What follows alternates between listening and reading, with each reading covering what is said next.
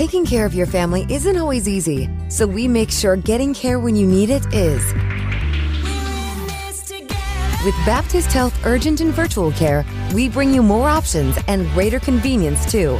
With video visits available 24 7 and online check in through MyChart for in person visits.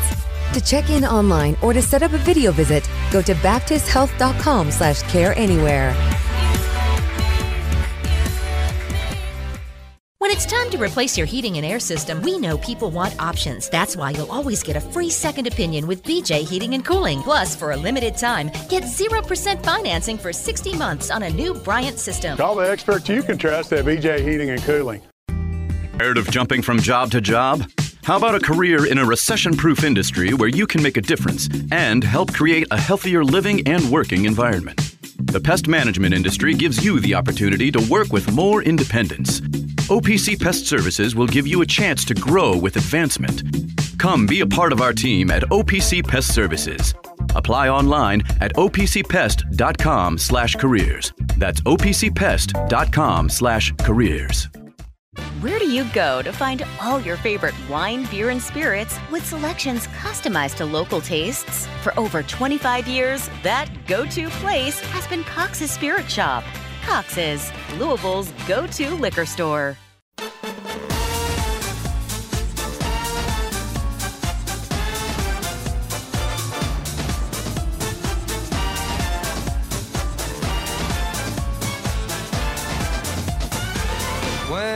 When marimba rhythms start to play, dance with me, make me sway. Like a lazy ocean hugs the shore, hold me close, sway me more. More V Show with Bob Valvano is now, right here on ESPN 680 and 105.7. Way with me.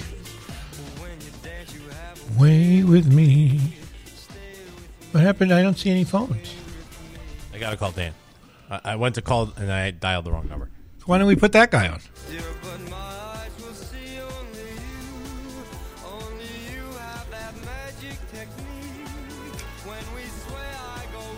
Do, do, do. Texter, worth reading because I couldn't agree with you more. Kenny Klein is a class, wonderful, wonderful act. Many years ago, I coached Kenny Klein's son in Little League. What a class and kind guy, no doubt. Nobody's ever done it better than he has. Although they're in good hands with Zach. Zach is doing a really good job. Uh, second, the coaching behavior is crazy. Watching both Cal and Pearl going ape spit on the referees on Saturday with nothing happening to them, to me is crazy. When, as a high school coach, we all we hear is the reason we don't have referees is because of the behavior of coaches. I see middle school and elementary school coaches mimicking the behavior of these college coaches and losing their minds when the referees don't put up with it in a third or fourth grade game. They need chill on the bench. Goodness. Yeah, I, I, that's been talked about ad you know ad nauseum. Let's bring uh, Dan Bonner, who coached for a while, played broadcasts. Dan, has the coaching behavior gotten any worse, or have they given them more latitude? Or now, you know, anytime there's more money involved, people are hesitant to do certain things. Is it is it crazier than it's been, or just business as usual? What do you think? Well, I think that in certain aspects it's crazier than it's been. Okay, Bob, because I think that I've never seen coaches so far out on the floor. True. Uh, you know, there's been, you know, they just that they keep going further and further. You know, you're supposed to stay in the coach's box. Well, nobody does. Right. And you're supposed to get warned if you go out of the coach's box, and very rarely does anybody get warned. And it's not that they're out of the coach's box on the sideline; they're out of the coach's box on the court. You're true. And we've seen instances where you know players have to avoid them, and uh, so. I just think coaches are running around. They're much more active, um, and you know they're yelling at the referees. But that's that's what happens. They yell at the referees. I don't think that part of it has gotten any worse. But in terms of bench decorum, which is supposed to be a point of emphasis, if we're trying to emphasize that, we're missing the mark. That's interesting you say that. I, and I bet the crazy thing is a lot of these guys like you, I've gotten to know. I wouldn't say we're you know going going bowling together, but I think we're, on friendly terms. And like I don't know if you saw the game against Tennessee, but Buzz Williams, who is he's very nice to me. I like Buzz a lot, but he literally ran out on the court while the game was going on. One of the Tennessee players had to avoid him, run around him, and didn't get called for a tee. And Rick Barnes was like, "How in the world that should be an automatic tee? He could have come out to deliver you coffee, and it's still an automatic tee. You can't go walk out to the midcourt circle." And the question I have is, why do you suppose they're so reluctant to do it? Is it because they're afraid? I know they get evaluated all the time, and obviously they're all trying to get to do games in the NCAA tournament. But I don't see how that would work against them unless you think the coaches would have some sort of say. They would call the office and say, look, this Dan Bonner, don't put him on my games anymore. He's terrible. I don't know what the motivation would be because my experience with officials is if they feel you'll back them up, they'll make people toe the line. Do they feel like nobody's got their back? I think that that's exactly the case, Bob. That's the only thing it can possibly be. I've thought the same thing. Uh, coaches just simply can't be out on the court. Uh, and that's, you know, if they are, it's got to be an automatic technical foul. I agree with you 100%. Somebody is going to get hurt. And uh, like the most likely person to get hurt is the coach. Yeah, well, that's true. the coaches tend to be older and smaller and not quite in as good a shape as the people who they might run into. Uh, but no, I, I agree with you 100%. I think that that part of it has gotten completely out of hand. And I, to be honest with you, I have wondered this. I do not know why the conferences or the end state, I don't know why it's tolerated. It's uh, it is is something that you know, as, as we get the as the college game gets more professionalized, I'm not even sure that's a word, but I'm using it.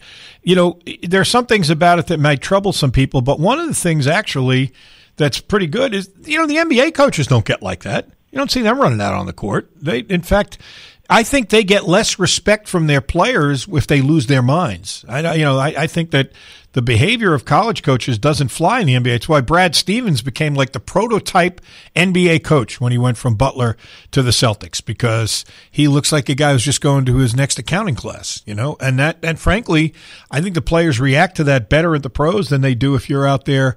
You know, I loved Rollie Massimino, God rest his soul, but, you know, running out with his hair all looking like Albert Einstein, his shirt out in the back. I mean, I don't think pro guys react to that. So I don't know why they don't feel they can apply that to the colleges?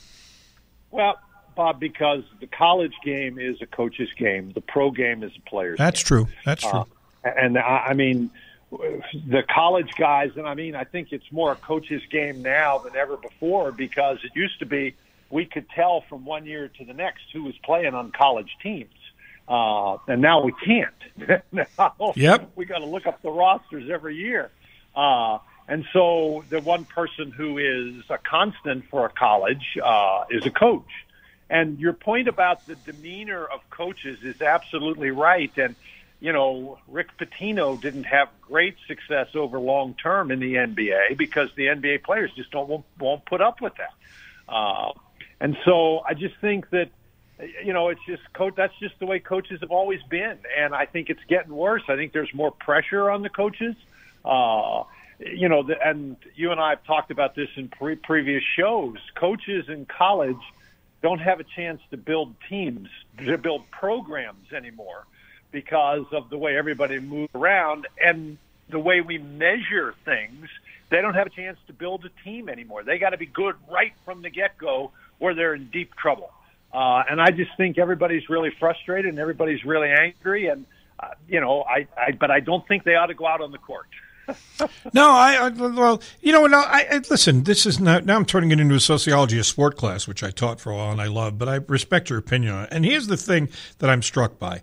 Uh, I mean, presidents, is you know, to some degree, I mean, they, they, I'm not suggesting none of them know anything about sports or anything like that, but I don't think many of them. There's not a lot of ex, you know, great athletes or anything that became school presidents, and because of that, I think they tend to give their coaches way too much latitude. They really do. I mean, they the arrogance that comes with the the, the coaches, uh, football especially, but basketball too, largely, in my opinion, stems from the fact that the the presidents like getting that check they like what those guys bring in and they don't really understand what they do so they kind of shrug their shoulders and say well i guess you know that's just the way you do it you know they just you, you got to kind of put up with that kind of stuff and and i think that's as the money's only gotten bigger and bigger I think the, the, the leash has gotten longer and longer. So now they can do damn near anything they want. And I, and I just think that that's, I don't think that's good uh, for, for, for anybody because it's a, it's,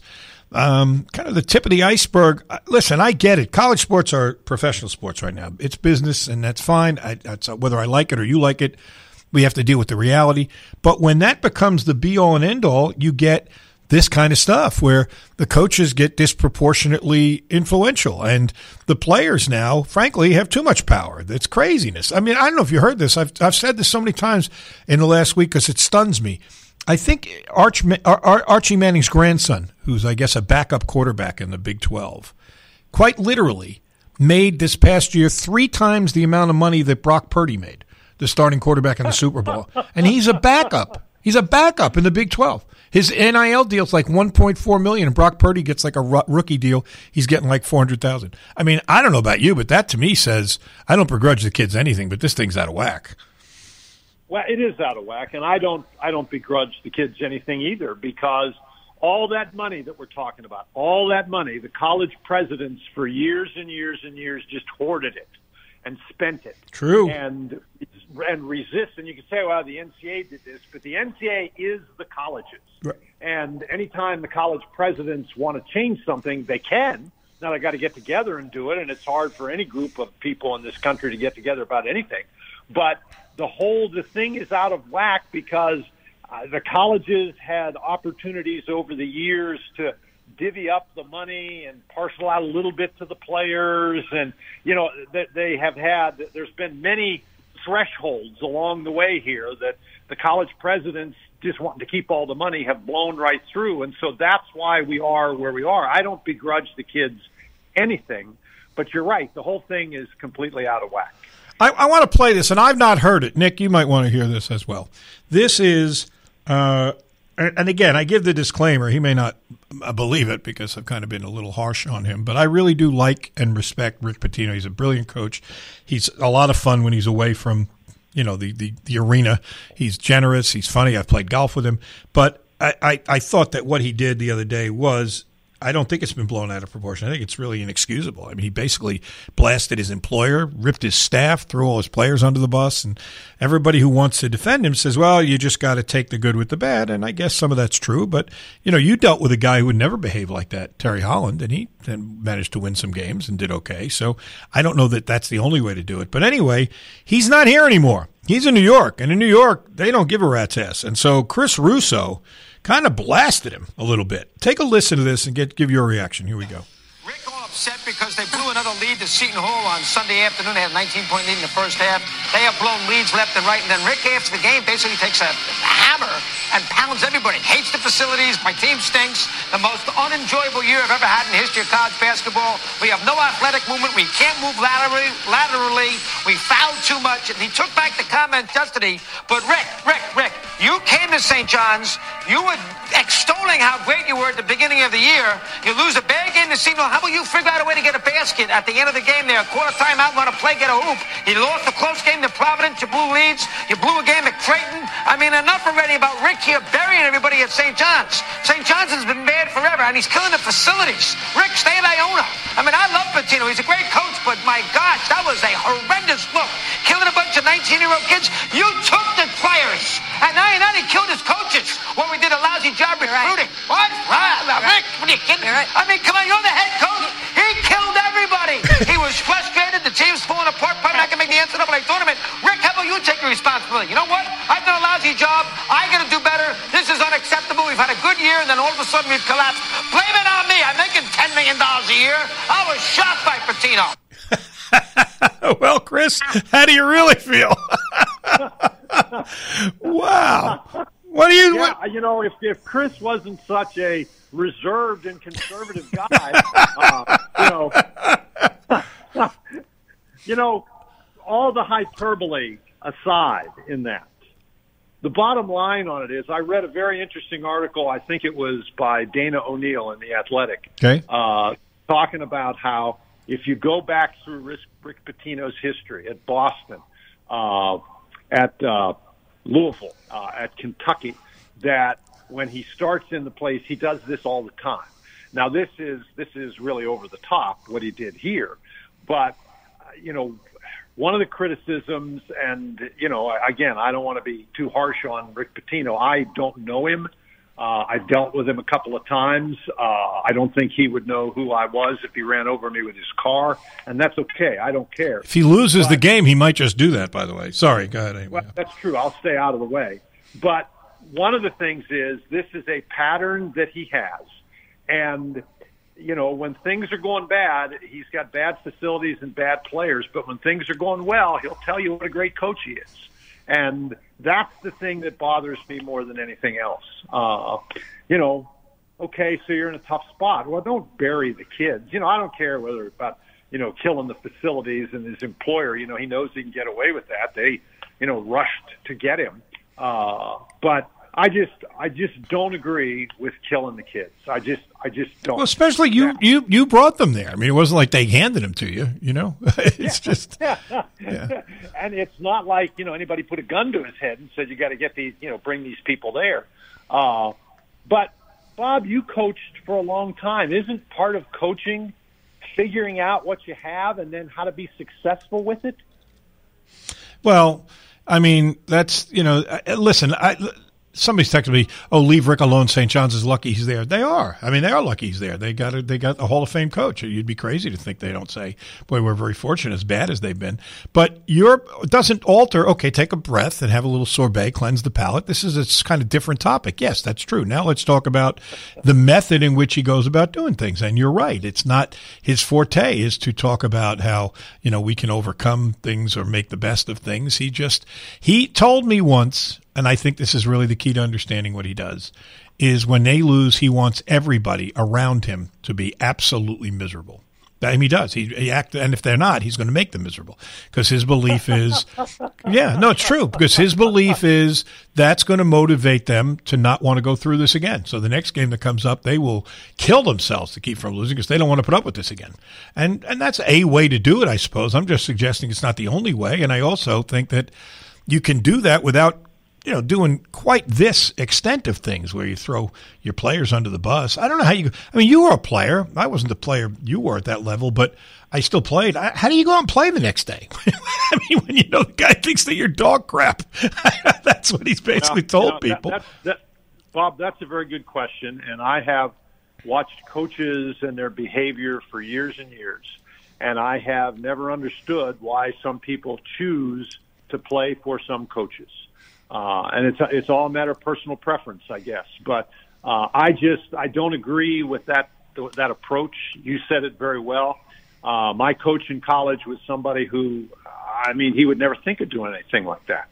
Uh, and that's that's the kind of coaching style that I prefer. That I would I preferred as a player. That I, I prefer to watch now.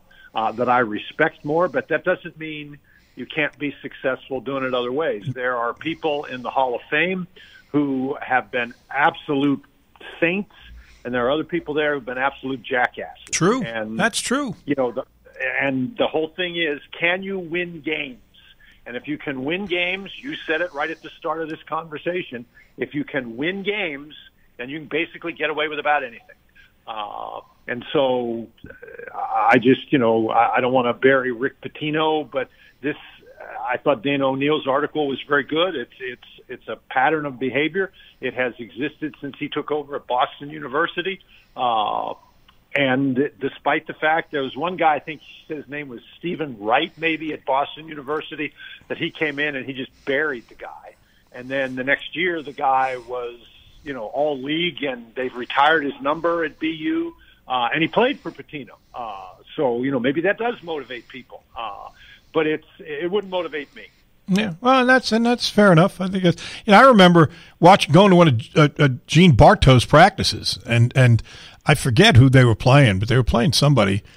I really really wish I could remember. Their practice uh, was just. Uh, oh my God! It was like uh, uh, watching the Guns of Navarone, loud and screaming and yelling and and and they went out, and then Gene and came out, and his favorite line was, "I contend." That's what he would say.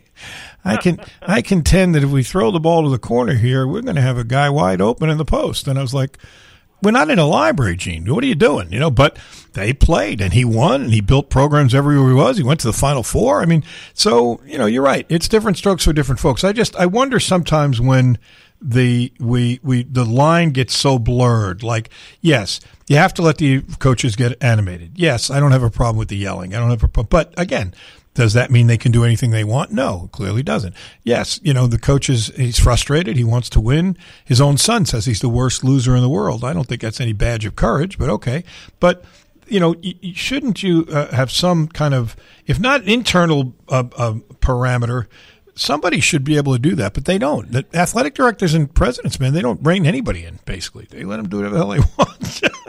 it's just. Well, Bob, they have to. They have to because – the presidents and the athletic directors, they're worried about raising money.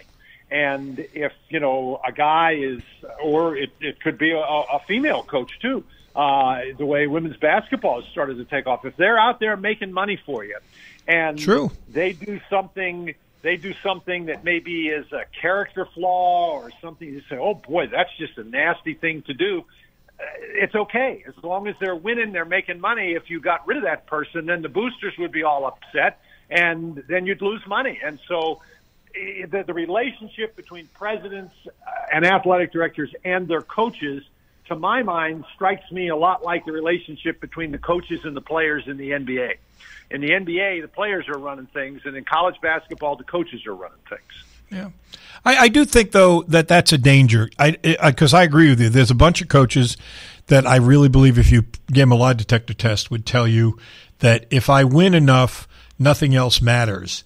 But I don't think that's. I think we've got a couple of cases where the, you find out that's not true. I mean, I think at the end of Bob Knight's tenure at Indiana, even arguably Rick's tenure here, you you just can't inoculate yourself from from things just by winning. At some point, you have to have some awareness, at least, of um, you know how perception is, or some things beyond that. And I, but I do think they believe that if I just come in and win, you know, it reminds me of baseball player said once. I forget who it was.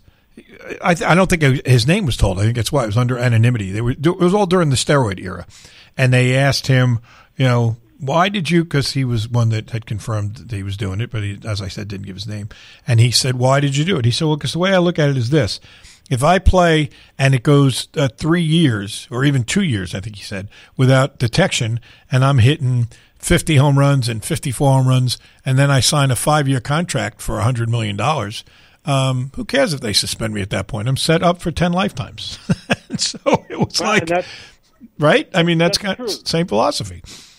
And but Bob, I would I would I would only question you on one point there. You know, you talked about the end of Bob Knight's tenure at Indiana. Well, that wasn't the end of him as coaching. He went to coach someplace else. Well, it's not the end of Rick Pitino's career either. Yeah, absolutely, you're right. Absolutely. Yeah. You know, he goes someplace else, and now you know he's you know with all the stuff that went on uh, at Louisville, then he's hired by Iona. You know, aren't they like a Catholic school?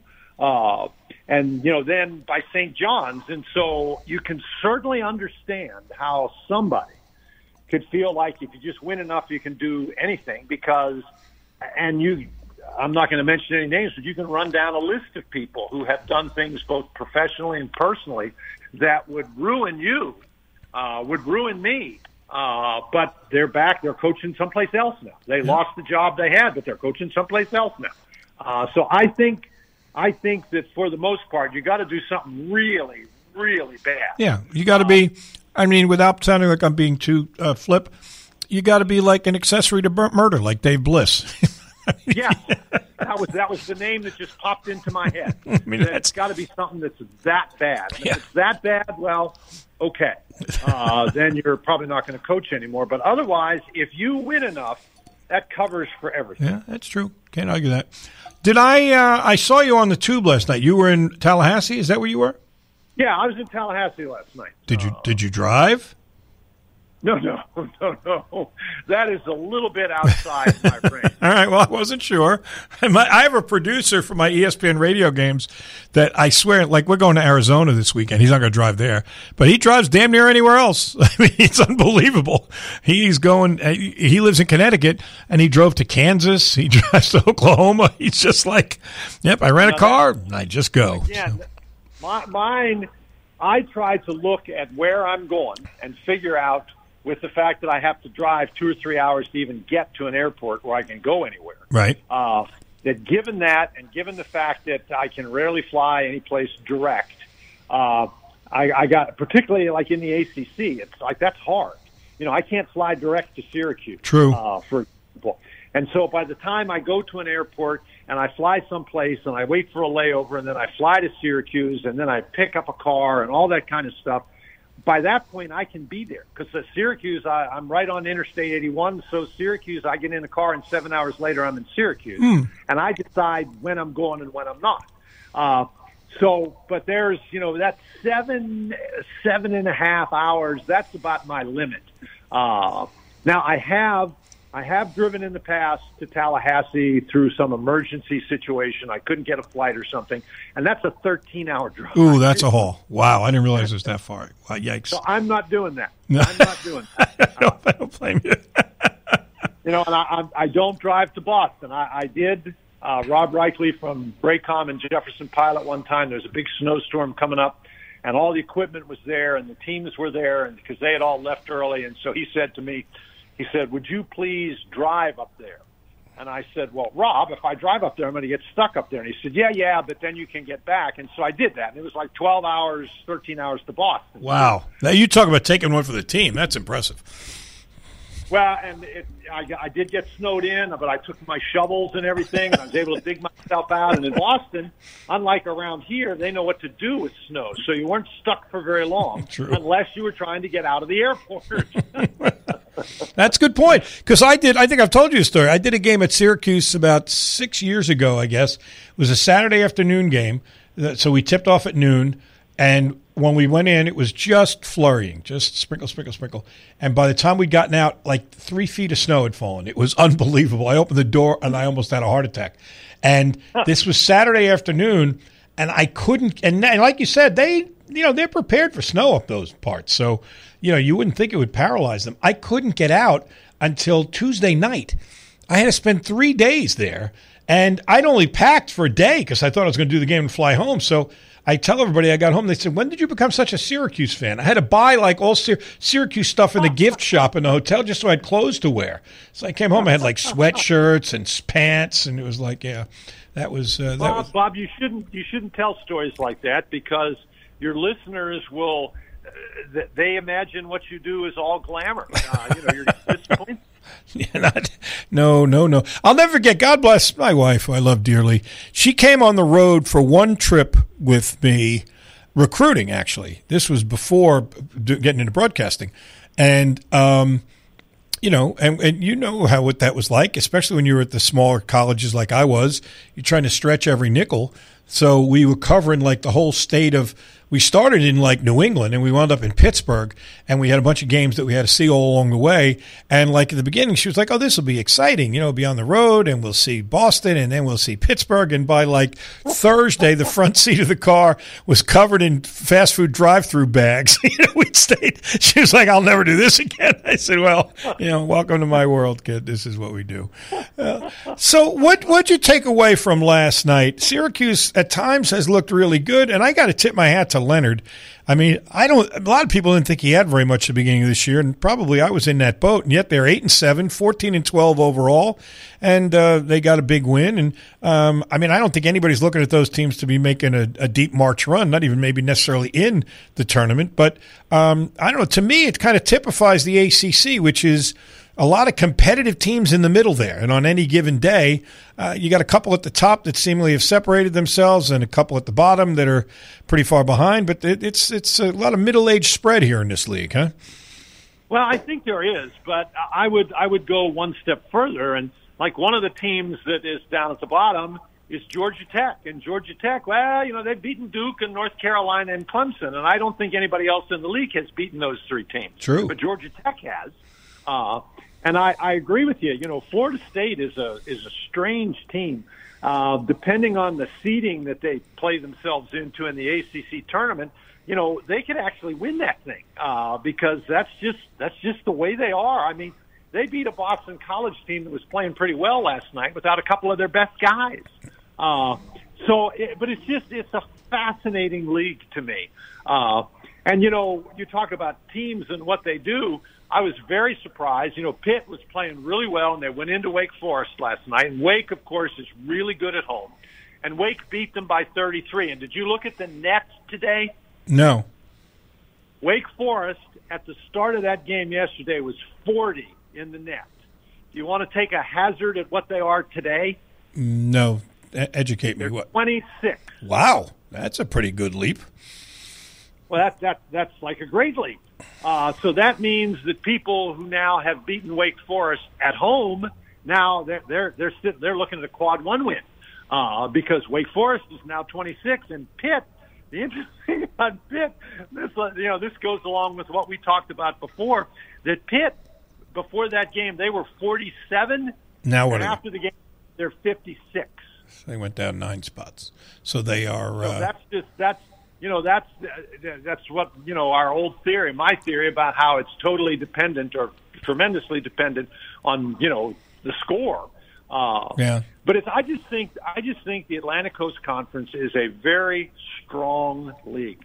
Uh, You do because you know you know that the, the narrative is it's not that strong this year. You know that. I mean, so Yes, and I know that. And the narrative has been it's not been that strong for the last couple of years, but the narrative is based on the fact that we start talking about the NCAA tournament literally five minutes after it ends one year. We have somebody's got brackets out for the next year. True. So, and that that's true. That's true. And we're going all summer. You know, the brackets are changing and all this kind of stuff. And so we get to the point where we we claim we're doing all this scientifically. You know, they actually. Uh, and God bless Joe Lunardi. He's my hero who used to just do this for fun at St. Joe's around the water cooler, and now he's like he's invented a word in the English language. Oh, and, and now all and what makes me laugh is now all the other sports services have their own resident bracketologist. They, I mean, it's like they all have one now. the whole industry that has been created, and it's all supposed to be scientific, and that's part of the problem that we have. This kind of thing, I don't care what you say, it is subjective. And you can try to put the square peg in the round hole all you want and say, well, you know, we're going to be objective with this. We're going to get measurements. Well, no. you know, your measurements are things that subjective people devise. And so it's just, if you watch an Atlantic Coast Conference game, you know, there are good teams. I think, you know, we're talking about Florida State. Let's just stick with them for a minute. They are a team that if they could somehow get into the NCAA tournament, and they, to do that, they have to win the ACC. I acknowledge that, the ACC tournament. But if they could somehow get into the NCAA tournament, I think the way they play would befuddle people, and I think they might win two or three games. That's a, that's a good point. I mean, you don't have you, if you're playing a team you're not used to seeing, uh, and especially if they manage to win that first game, the team they have to play the second day has basically one day to prepare for them. So you know, it's one of those deals. If they can win one, they might very well win two. So you know, you're right. That's uh, that seems to be a lot of the story. The narrative in the NCAA tournament is how the what the matchups are and and how equipped you are to deal with them. Absolutely, but uh, but I, I you know I think that and and Wake Forest, for example, you know, good heavens, you don't want to catch them on a good day. Boy, you aren't you aren't kidding about that. They they have looked sometimes so good. They are the only team in the conference that's undefeated at home. They're fourteen and zero at home, but they can't play on the road. They're one of the worst teams in the league on the road. They're two and seven on the road. That's kind of weird. I mean, Well, you, you tell me how a team like Wake Forest can score 91 points against Pitt, but manage only 47 against Virginia. Well- I know Virginia. I know Virginia is is a very good defensive team, but Wake Forest is a heck of an offensive team, and they go to Charlottesville and they lose that game. They only score 47 points. They held Virginia to 49, and Virginia shoots one of 11 from the free throw line. Uh, oh my I God, think- I, didn't even realize that they were one of eleven at the free throw line. yeah, they were one of eleven. They were one of eleven, and they the, the, they didn't the last. The only free throw they made was the last free throw that that McKneely kid made to seal the game. Oh my Uh, God. So uh, up to that point, they had been 0 for 10, and you know I don't know why Tony Bennett, why his hair isn't entirely gray or has totally fallen out. You know that would that would drive any coach out of your mind. But I, so it's just it's a very interesting league. You know, NC State is a very curious team. They beat Clemson at Clemson, but then they lose to Syracuse. So, I, again, I think NC State they're not going anywhere unless they win the ACC tournament. But with the players that they have, they could they could win a couple of games in the NCAA tournament. Yeah, I, you know, I just think it's I, think when I set this up, I said that, uh, that they beat uh, Syracuse. Obviously, uh, Florida State beat Boston College. I know that, but Syracuse did beat NC State at NC State, and I do mean they are. They strike me as Boston College esque in a way. I mean, I really love the offense that Earl Grant runs. I really do. And those kids like to pass, and and they got that great, uh, you know, the the the um, the X factor, if you want to call it that, because uh, when you got a big guy who shoots uh, like they do, um, I mean, my goodness, they they can be really dangerous. But then, you know, they've had some mystifying, um, mystifyingly inept losses along the way too. So um, I don't know. I mean, I guess if there's a question and all that, when you talk about Florida State, you talk about them as a dangerous team, even though you know they have a, a post who is a good three point shooter. He wasn't last night; he was 0 for three, but he's he's still. I, I really you know he's so versatile. And Zachary killed Louisville; he was great against Louisville. Madsen was four of eight behind the three point line. They have offensive tools, but I, I I'm struck that you don't think they're a particularly dangerous team. Why not? Their defense, or what is it about them? Who, BC? Yeah. I just, you know, I think that for a, a guy who has is as multi-talented as Quinten Post, I've just seen. Uh, I haven't seen him in person that much, but I've watched a lot of games on tape. I just think it's a little too easy to take him out of the game.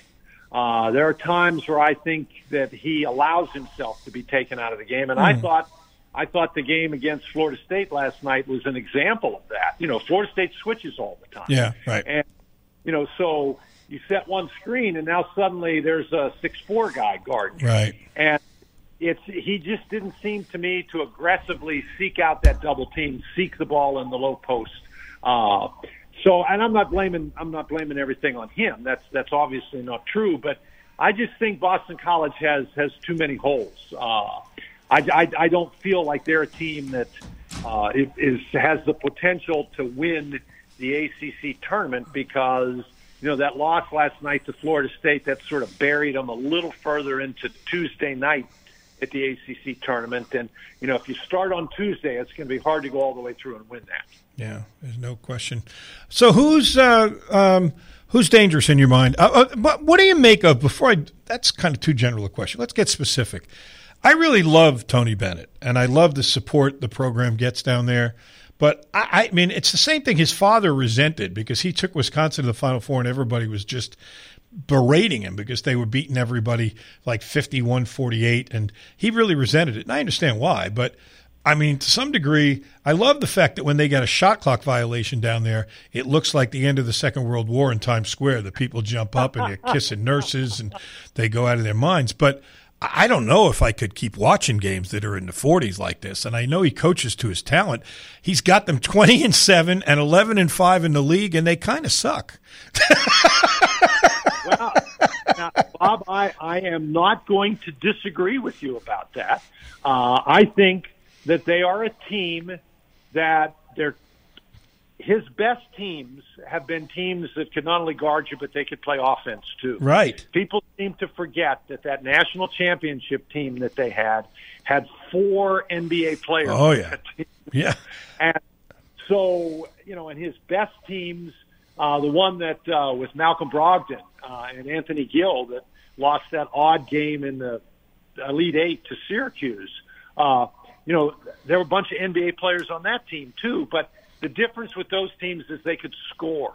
And if you look at this Virginia team, you know, an NBA scout told me, you know, Dan, their problem is their two best players can't shoot. And he was talking about he was talking about Ryan Dunn and Reece Beekman. Mhm. And Reece Beekman, he does struggle from three every once in a while. Have a good game, but he, I mean, he does so much with his ability. He drives the ball to the basket. He makes mid-range jumpers, but the three-point shot is not one of his strengths. And Ryan Dunn, I mean, good heavens, yes, he defends. Yes, he blocks shots. Yes, he rebounds. Yes, he's very athletic. But I mean, he can't even shoot free throws. That's right. True. Uh, and so, you know, there's uh, everybody's talking about wow, where he is on the NBA draft boards. Well, I don't know anything about the NBA except I know there's a lot of really athletic guys in the NBA. Uh, but it's just you know they they they are so limited offensively. Uh, they don't have four NBA guys, and if they can make threes and they can turn you over, and more importantly, if they can play you from ahead or from Oh east, yeah. Oh yeah. then they can beat you. Yep. But if you get them down, and I don't, you know, you don't have to get them down 30. If you can get them down by eight or 10, then they just have a hard time coming back. Yeah, I've, I've, the analogy I've given all the times, they remind me of an old wishbone football team. You know, a wishbone team, you know, they, they love to play from the front. If you got ahead of them, they had trouble because they didn't ever throw the ball and they didn't like to throw the ball.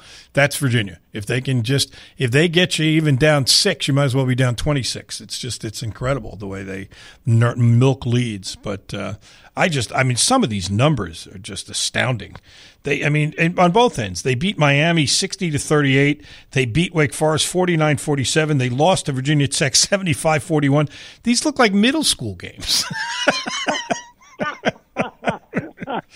well, all that being said, they went down to Florida State, a place that's hard to win, and they put 80 on them. I know that's what I mean. Then they go do that. That's it's just they're they're they're this is a very and that's not a trademark of Tony's teams. They are usually as steady as the clock on the wall, but they're a little all over the map. At Florida State, they shot 10 of 18 behind the three-point line, 18 of 24 at the free throw line. So I mean, I don't know where that came from, but they were awfully good that day. It's uh, it's remarkable. And I think I, I think that that is true of a lot of teams in the league. That there, uh, the teams out there can be pretty good on that particular day, and if you run into one of those teams who's pretty good on that particular day, and you're not at the top of your game, you're going to lose that game.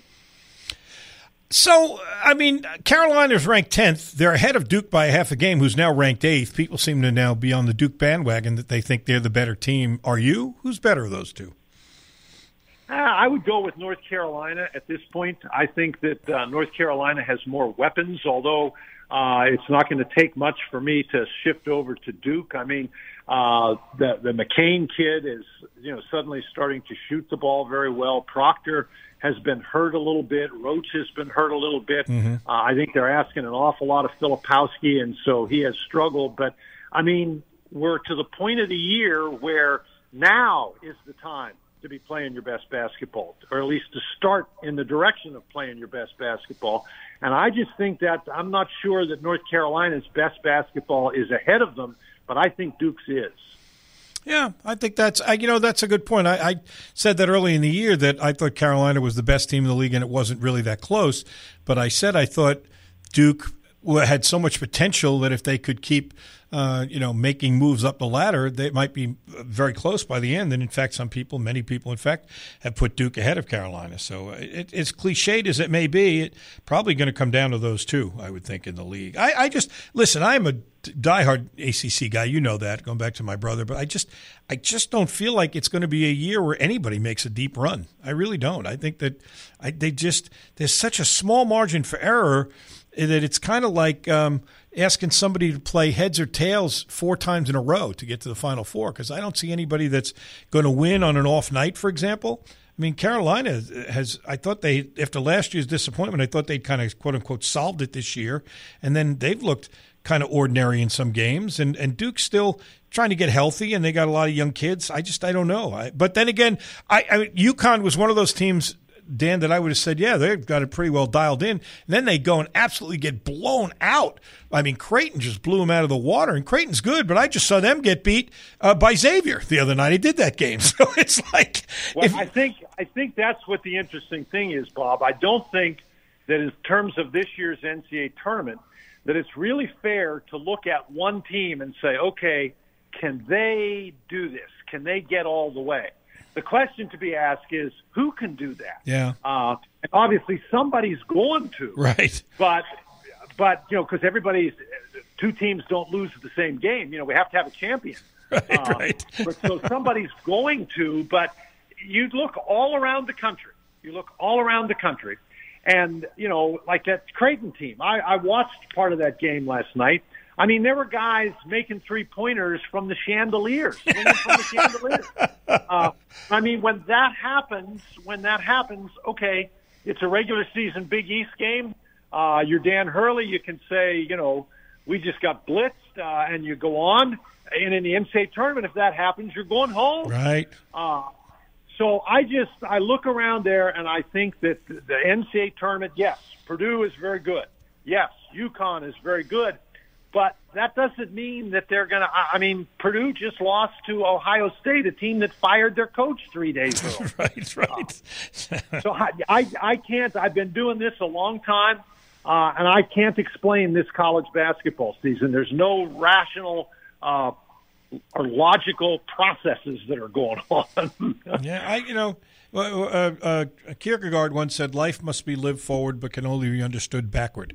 That's going to be this college basketball season. When we're finished in March, we'll, you will get together and we'll talk, and it'll make perfect sense to us. We'll say, "How did we not see that that uh, that uh, Alabama was going to win the national championship? How, how, did we not see that coming?" But uh, well, I think Bob, if we're really clever we ought to get together and do that, and we ought to explain how we did see it. yeah, that's a good point. We'll go back and we'll find snippets from the show. We'll edit it if we have to, so that the sentences are like, "Yes, I think that." Alabama is going to. Yeah, yeah, be good. Be very good. Uh, where, where are you going to? I assume you're going somewhere Saturday. What do you got next? I've got uh, Purdue at Michigan Ooh. on uh, Sunday. Oh well, sorry about Michigan. That's uh, that's a bit. well, now again, that, that Michigan thing is one of the strangest things I've ever heard of. They have two different teams. They have one team that plays on the road and one team that plays at home, uh, and that's uh, you know that that's I've never heard of that before. So you know we're talking about this being a weird college basketball season, but you go hard to win on the road, and I don't care who you are.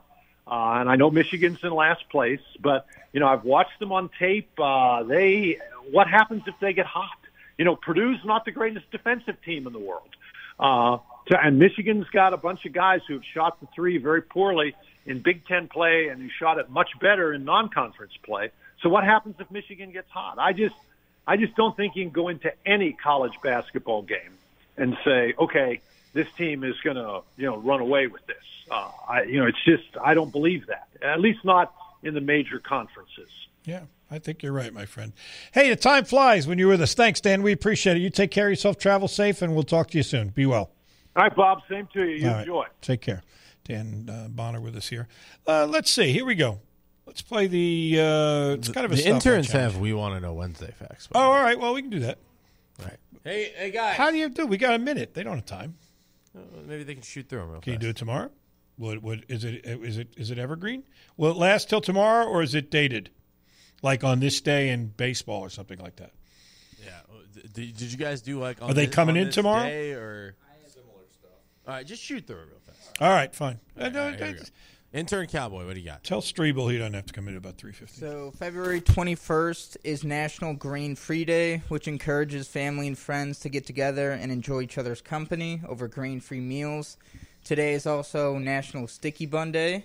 Uh, today and throughout the rest of the week, We is Cancer. Prevention We Action Week. During this time, we are encouraged to raise awareness and draw attention to any ways people can actively protect themselves and others against cancer, such as wearing sun- sunblock, for example. I, you know, Nick, you played that sounder and you drowned out his question, so I didn't hear the second part. Yeah. What, what was the what was the cancer one again? The skin cancer. Uh, just gen- cancer in general. Cancer awareness. Uh, Cancer Prevention Action Week. Is when this week? This week. Okay. So those things are all kind of like contradictory.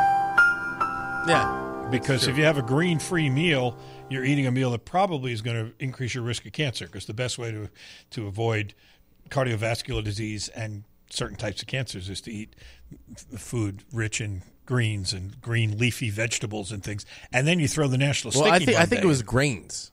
I thought you said green free. Is it grains or greens? Grain. Grain. Grain. No. So Oh. yeah. So you can you can eat. Oh, I was going to say, who would eat a green free meal and pr- advocate that? oh, grain free meal. Yeah. There you go. All right. What else we got? Gager. All right, so not an on this day thing, but I came across a post and it ranked all the major league ballparks based on how close they are to their nearest Chili's. Now, as a a, good Chili's fanatic myself, this caught my eye. Uh, 28 of the 30 MLB ballparks are within 14 miles of a Chili's. Uh, Progressive Field for the Cleveland Guardians is number one with being less than a mile from the nearest Chili's. But who are the two that aren't? Yeah. Who are the what are the two two furthest? Uh, number 29th ranked is the is Rogers Centre for the Blue Jays, which is 85 miles away from the nearest Chili's. Which I understand, it's Canada. Canada, Maybe yeah. they just you know. So who's the missing out there. American city though? That's interesting. But what what really caught my eye, number 30 is T-Mobile Park for the Seattle Mariners, 279 miles to the nearest Chili's. so if you're in Seattle, I really hope you don't want Chili's. Well, they must not serve coffee or, or marijuana. I assume that's why the people they don't have one near the, the ballpark. All right, one more for the road. Maximilian would Oh, I be thought this was a we. This was not a. This is not a hit or miss. This is a we want to Alrighty, know Wednesday. so- oh, this is good. Was was doing some research and found that uh, Paul O'Neill's 61st birthday is on Sunday. Oh. Uh, formerly, I know the Reds and Yankees. I think he played somewhere else. I'm not sure though. Uh. But he's one of several MLB players to appear or be referenced on Seinfeld. Um, in the the episode where he's referenced, George Costanza's dad yells at George Steinbrenner because he traded away which player? Oh, I got that one. That's easy. Jay Buhner. Yes. Yeah, how could you trade away Jay Buhner, you jackass? He actually only played. He was so young. How could this have happened? Well, he'd been logging some pretty heavy hours. First one in in the morning, last one to leave at night. That kid was a human dynamo. Are you sure you're talking about George? You are Mr. and Mrs. Costanza. What the hell did you trade Jay Buhner for? he had 30 home runs and over 100 RBIs last year. He's got a rocket for an arm. You don't know what the hell you're doing. That's a great scene. By the way, Paul O'Neill only played for the Yankees and the Reds. Those are his only two teams. So how about that? And we'll play one over under. Oh, did he have another, more facts? There more about this? I was just, I was just going to say, Jay Buhner, he didn't grow up here, but he was born in Louisville. No way. Found on his uh, baseball reference page. Wow. Now that I did not know. That was a good one. That's, a good we want to know. that's Wednesday. very good. We want wanna to know Wednesday. That was We terrific. wanna know Good Wednesday. job, interns. We want to know Wednesday. All right. Uh, I guess that wraps it up for us. Thank you for everybody for being part of a great show today. Thank you. Oh, you're welcome, sir or madam. Uh, whoever sent that, we appreciate that. Thank you for for uh, participating. We had great participation today with the honor group of the day. That was fun. So uh, uh, we enjoyed that. All right. Uh, Strebel's next. If you'll be at the game tonight, I'll see you there. If not, look for me on the sideline. Paul Rogers and I will be telling you about it no matter what happens. 5.30, coverage begins. Alex R. White coverage, 93.9 The Ville. Bye. Taking care of your family isn't always easy, so we make sure getting care when you need it is. With Baptist Health Urgent and Virtual Care, we bring you more options and greater convenience too. With video visits available 24 7 and online check in through MyChart for in person visits. To check in online or to set up a video visit, go to BaptistHealth.com slash care anywhere. It's time to replace your heating and air system, we know people want options. That's why you'll always get a free second opinion with BJ Heating and Cooling. Plus, for a limited time, get 0% financing for 60 months on a new Bryant system. Call the experts you can trust at BJ Heating and Cooling. Tired of jumping from job to job? How about a career in a recession proof industry where you can make a difference and help create a healthier living and working environment? The pest management industry gives you the opportunity to work with more independence. OPC Pest Services will give you a chance to grow with advancement. Come be a part of our team at OPC Pest Services. Apply online at opcpest.com slash careers. That's opcpest.com slash careers. Where do you go to find all your favorite wine, beer, and spirits with selections customized to local tastes? For over 25 years, that go to place has been Cox's Spirit Shop. Cox's, Louisville's go to liquor store.